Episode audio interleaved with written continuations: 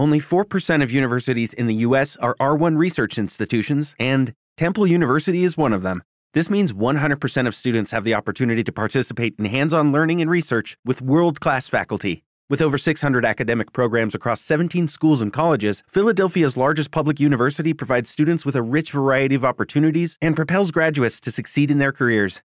Temple University. Schedule a campus tour today at admissions.temple.edu/visit. What if you could have a career where the opportunities are as vast as our nation, where it's not about mission statements, but a shared mission? At U.S. Customs and Border Protection, we go beyond to protect more than borders from ship to shore, air to ground. Cities to local communities, CBP agents and officers are keeping people safe. Join U.S. Customs and Border Protection and go beyond for something far greater than yourself. Learn more at cbp.gov/careers. Una mia professoressa di psicologia disse una cosa molto importante durante il corso di psicologia clinica avanzata. Lei ci fece riflettere su come noi, in quel caso in qualità di professionisti, ma in generale qualsiasi singola persona, a prescindere dalla professione che intraprende, ebbene, lei diceva, noi siamo anche corpo. Il corpo è il nostro veicolo emotivo.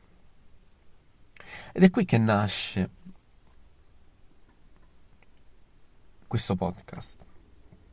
Seneca, in una sua frase celebre, sosteneva che non è libero chi è schiavo del proprio corpo. Ora, tutto questo cosa c'entra con l'oggi? Questa è una riflessione molto importante, molto difficile, molto complessa e intricata. Ma è chiaro che oggi, nella società moderna, si assiste al problema del corpo. Il problema del corpo nella società moderna non è secondario, è estremamente importante, ma questo non solo da una prospettiva psicologica, da una prospettiva quotidiana di vita. Si può vedere sotto vari punti di vista, sotto varie prospettive, una prospettiva antropologica, una prospettiva sociologica, addirittura una prospettiva economica. Il corpo è economia, energia, costi, benefici. Rita Levi Montalcini una volta disse queste testuali parole. Ho perso un po' la vista, molto l'udito. Alle conferenze non vedo le proiezioni e non sento bene, ma penso più adesso di quando avevo vent'anni. Il corpo faccia quello che vuole. Io non sono il corpo, io sono la mente. Ebbene, questa frase aveva sicuramente un significato diverso. Ma analizziamo bene, io non sono il corpo, io sono la mente. Qui sorge un grande problema. Un grande problema che è portato avanti da tantissimo tempo fa, che nasce addirittura da Cartesio, questa incredibile suddivisione erronea tra corpo e mente. Il corpo e la mente sono due ingranaggi estremamente dipendenti l'uno dall'altro. Non è possibile realmente scinderli. E quindi quando parliamo di un problema di corpo nella società moderna, parliamo inevitabilmente di un problema di mente. Perché la propria percezione del corpo, sia la nostra che quella altrui, deriva da fattori mentali.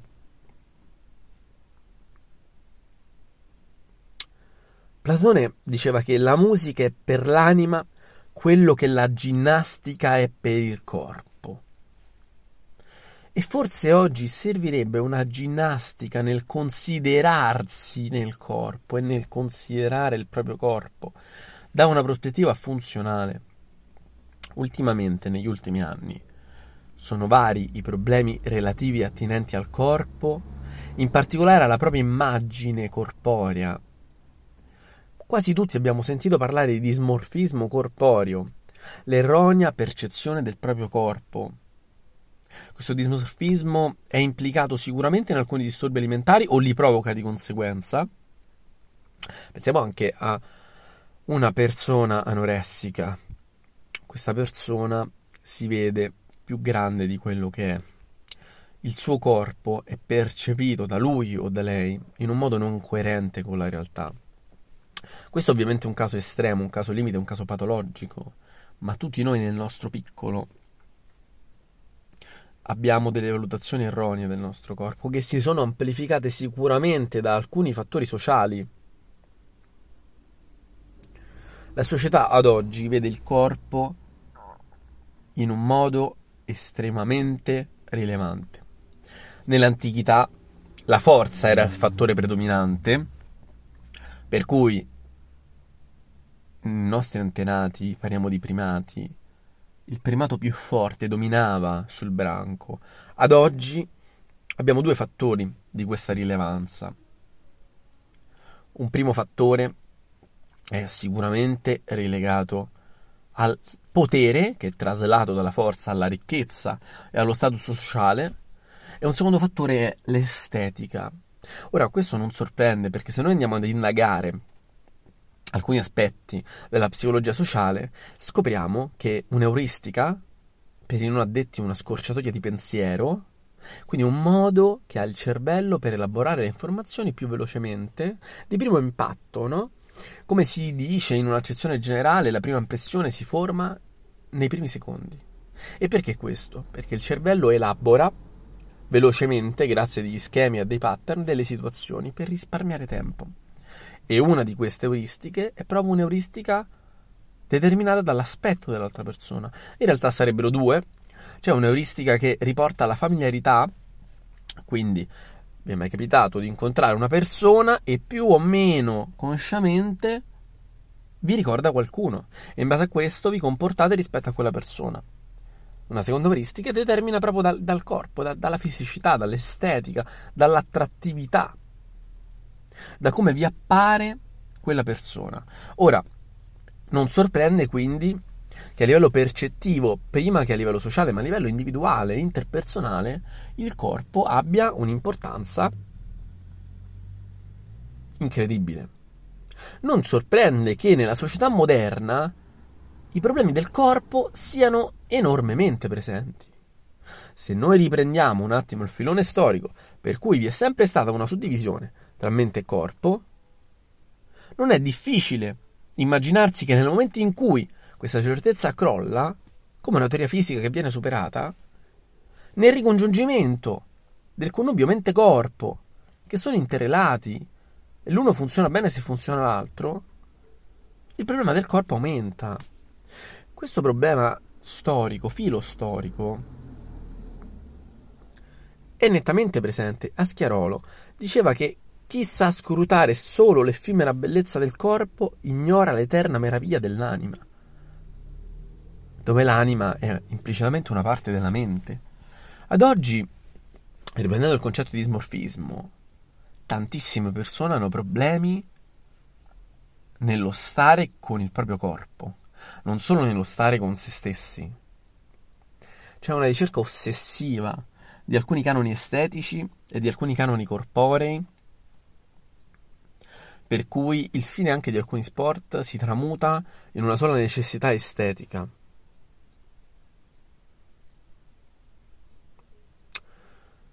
Qui, a dire il vero, in un'ottica filostorica, possiamo trovare da Maometto una frase che esprime molto bene in realtà quello che potrebbe essere un ricongiungimento, o meglio un'unione tra il corpo e quello che lui definisce carattere. Proprio Maometto, invocando il suo Signore, chiedendo al suo Signore, diceva, come hai fatto bene il mio corpo, fai così bene anche il mio carattere.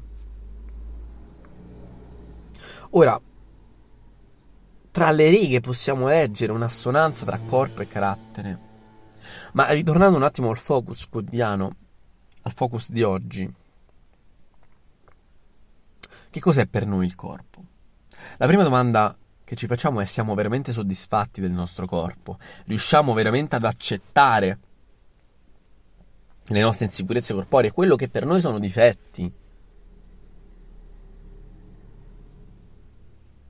Ippocrate sosteneva che le malattie che sfuggono al cuore divorano il corpo. Probabilmente è anche vero il contrario. Le malattie che sfuggono al corpo divorano il cuore, divorano la mente. Per molte persone il corpo è un catalizzatore vitale. Mi spiego meglio. La maggioranza delle cose che fanno sono finalizzate al mantenere un proprio aspetto corporeo in un determinato modo. Questo ricorda molto le persone tossicodipendenti. A un certo momento della dipendenza, tutta la vita dell'individuo si svolge attorno alla sostanza, alla ricerca dei soldi per la sostanza, alle modalità per finalizzare l'assunzione della sostanza, per comprarla. E così avviene oggi in alcuni casi. Il corpo centrico. Tutto si basa sull'estetica corporea. Un autore, Eckhart Tolle, sosteneva che l'emozione sorge laddove corpo e mente si incontrano. Ed è questo il fulcro. Perché sì, è vero che sicuramente è presente un aspetto sociale, un aspetto societario, un aspetto estetico anche di modelli. Pensiamo alle supermodel ampiamente criticate ultimamente e pensiamo a tutta la rivalutazione che c'è e c'è stata con il body positive. Anche lì però ci sono alcuni aspetti deficitari. Il body positive è sicuramente una corrente con una grandissima utilità, in quanto permette di affrontare il proprio corpo valorizzando alcuni aspetti che possono essere percepiti come negativi, ma non si deve incorrere nell'effetto contrario, nell'effetto opposto. Il corpo, diceva lo youtuber Luis Sal, tra l'altro, è come un tempio ed è l'unica cosa che veramente possediamo. E forse anche da questo deriva il fatto di questa grande attenzione al corpo. Ma questa grande attenzione al corpo, però, attenzione perché si correla con il fatto di non essere pienamente sotto il controllo del proprio corpo. E questa è la cosa incredibile. Cioè, quanti di noi sono realmente o pensano realmente di controllare il proprio corpo? In un'ottica positiva e non ossessiva. Spinoza diceva che l'anima e il corpo sono una sola e unica cosa. Spinoza su molte tematiche era molto avanti rispetto ai suoi contemporanei, tant'è che venne screditato, venne scomunicato e bandito dalla sua comunità. Ma anche in questo caso, in questa accezione, tira fuori una frase, un concetto rivoluzionario. L'anima e il corpo sono una cosa sola. La sanità mentale la sanità corporea vanno di pari passo, viaggiano parallelamente fino a incontrarsi. E qui c'è un aspetto fondamentale, l'aspetto del corpo. La prevenzione sul corpo dove sta? Sì, è vero, anche nelle scuole vengono fatti vari interventi. Si trattano di tematiche quali il bullismo, l'educazione sessuale, seppur in vari modi più o meno contrastati e contrastanti. Si trattano anche problemi attinenti all'alimentazione che sono ovviamente direttamente correlati al corpo.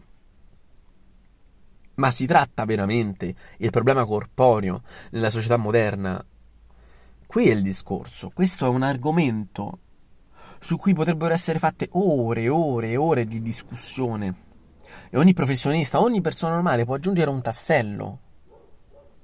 Infatti l'ottica corporea è affrontata in maniera multidisciplinare. C'è lo psicologo che può valutare la percezione del corpo. Poi abbiamo il biologo, il nutrizionista, il medico. È un problema sicuramente complesso. Quanto si, ci soffermiamo attentamente sul nostro corpo, che valore gli diamo. Muriel Barberi sosteneva, o meglio diceva, non usare il tuo corpo per attirare attenzioni, troverai solo persone disposte ad usarlo. Ricopriti di aculei e toglili solo a chi ti vuole per quello che sei dentro, non per il tuo corpo. Ma il problema di oggi è che quello che siamo dentro è anche il nostro corpo. Travisando un po' la sua frase e la sua citazione. Eh, eh, Bach diceva che il nostro corpo non è altro che il nostro pensiero, una forma del nostro pensiero visibile e concreta, e sosteneva inoltre di spezzare le catene che imprigionano il pensiero, facendo sì che anche il nostro corpo sia libero. E quindi un'analisi più approfondita del nostro pensiero, di chi siamo davvero in ottica mentale, porta anche al conoscerci meglio a livello corporeo. Il corpo si scopre in diversi modi ed è questa la difficoltà. Il corpo si scopre anche nella sessualità. Non a caso le persone con disturbi alimentari tendono ad avere un'inibizione a livello sessuale, sia per una questione biochimica, sia psicologica, ma sia soprattutto per il mettere in contatto il proprio corpo con un altro. Si sostiene tanto che ci si scopre attraverso l'altro. Noi scopriamo parti di noi attraverso il dialogo con l'altro, ma questo dialogo è fatto anche di corpo e anche il nostro corpo si scopre attraverso l'incontro con il corpo dell'altro. Un esempio emblematico, il famosissimo racconto pirandelliano, dove al commento del naso la percezione totale del naso cambia e da quel momento in poi diviene un importante problema per la propria vita.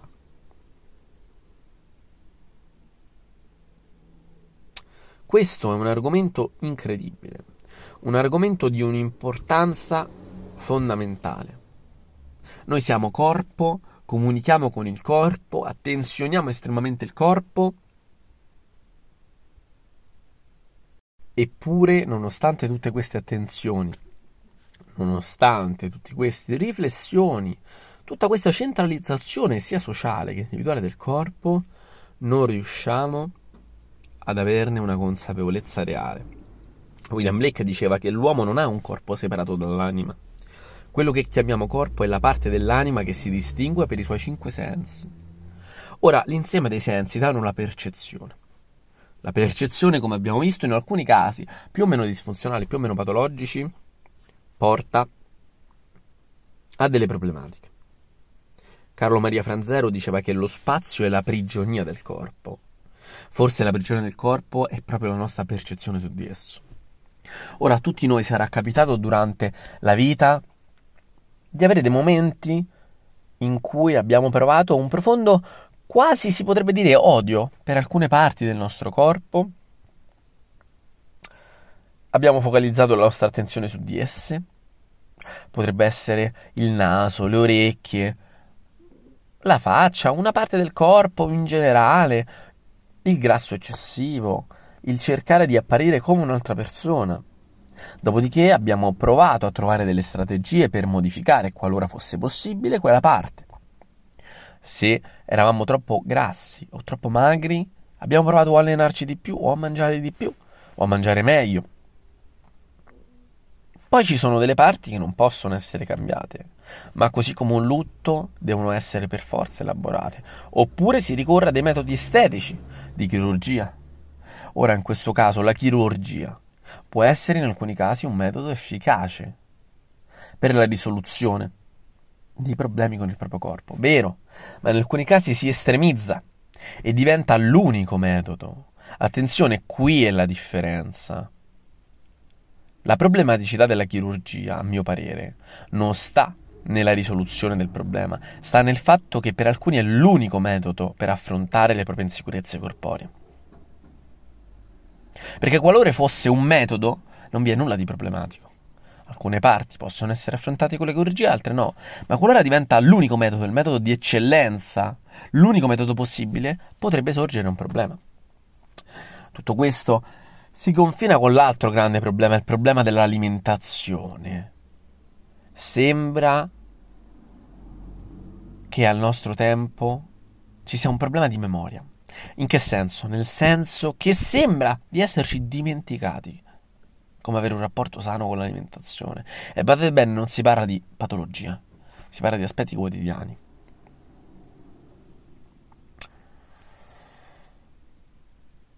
E come diceva Lord Owen Meredith, in un'affermazione veramente che si inserisce benissimo, si incastra come un pezzo di un puzzle in questo podcast.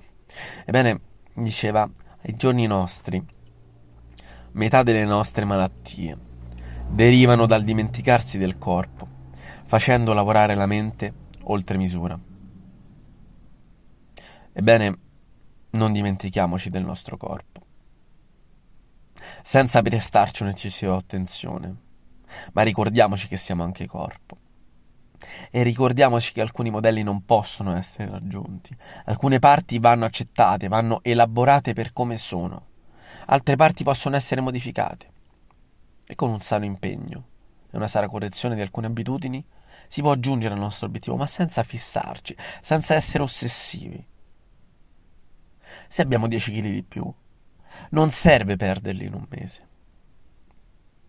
Possiamo perdere anche in 10 mesi, l'importante è fare un lavoro su quella parte che non ci piace. Ma non bisogna ossessionarsi, focalizzarsi esclusivamente su quello. Noi non siamo i nostri difetti, non siamo solo quello. Quando per noi una cosa è insostenibile, un nostro difetto, ad esempio il naso, per noi diventa un problema così eccessivo quando magari per gli altri non lo è. E quindi non dimentichiamoci del nostro corpo. Ricordiamoci che siamo anche corpo e ricordiamoci che un rapporto positivo e funzionale con il nostro corpo è possibile.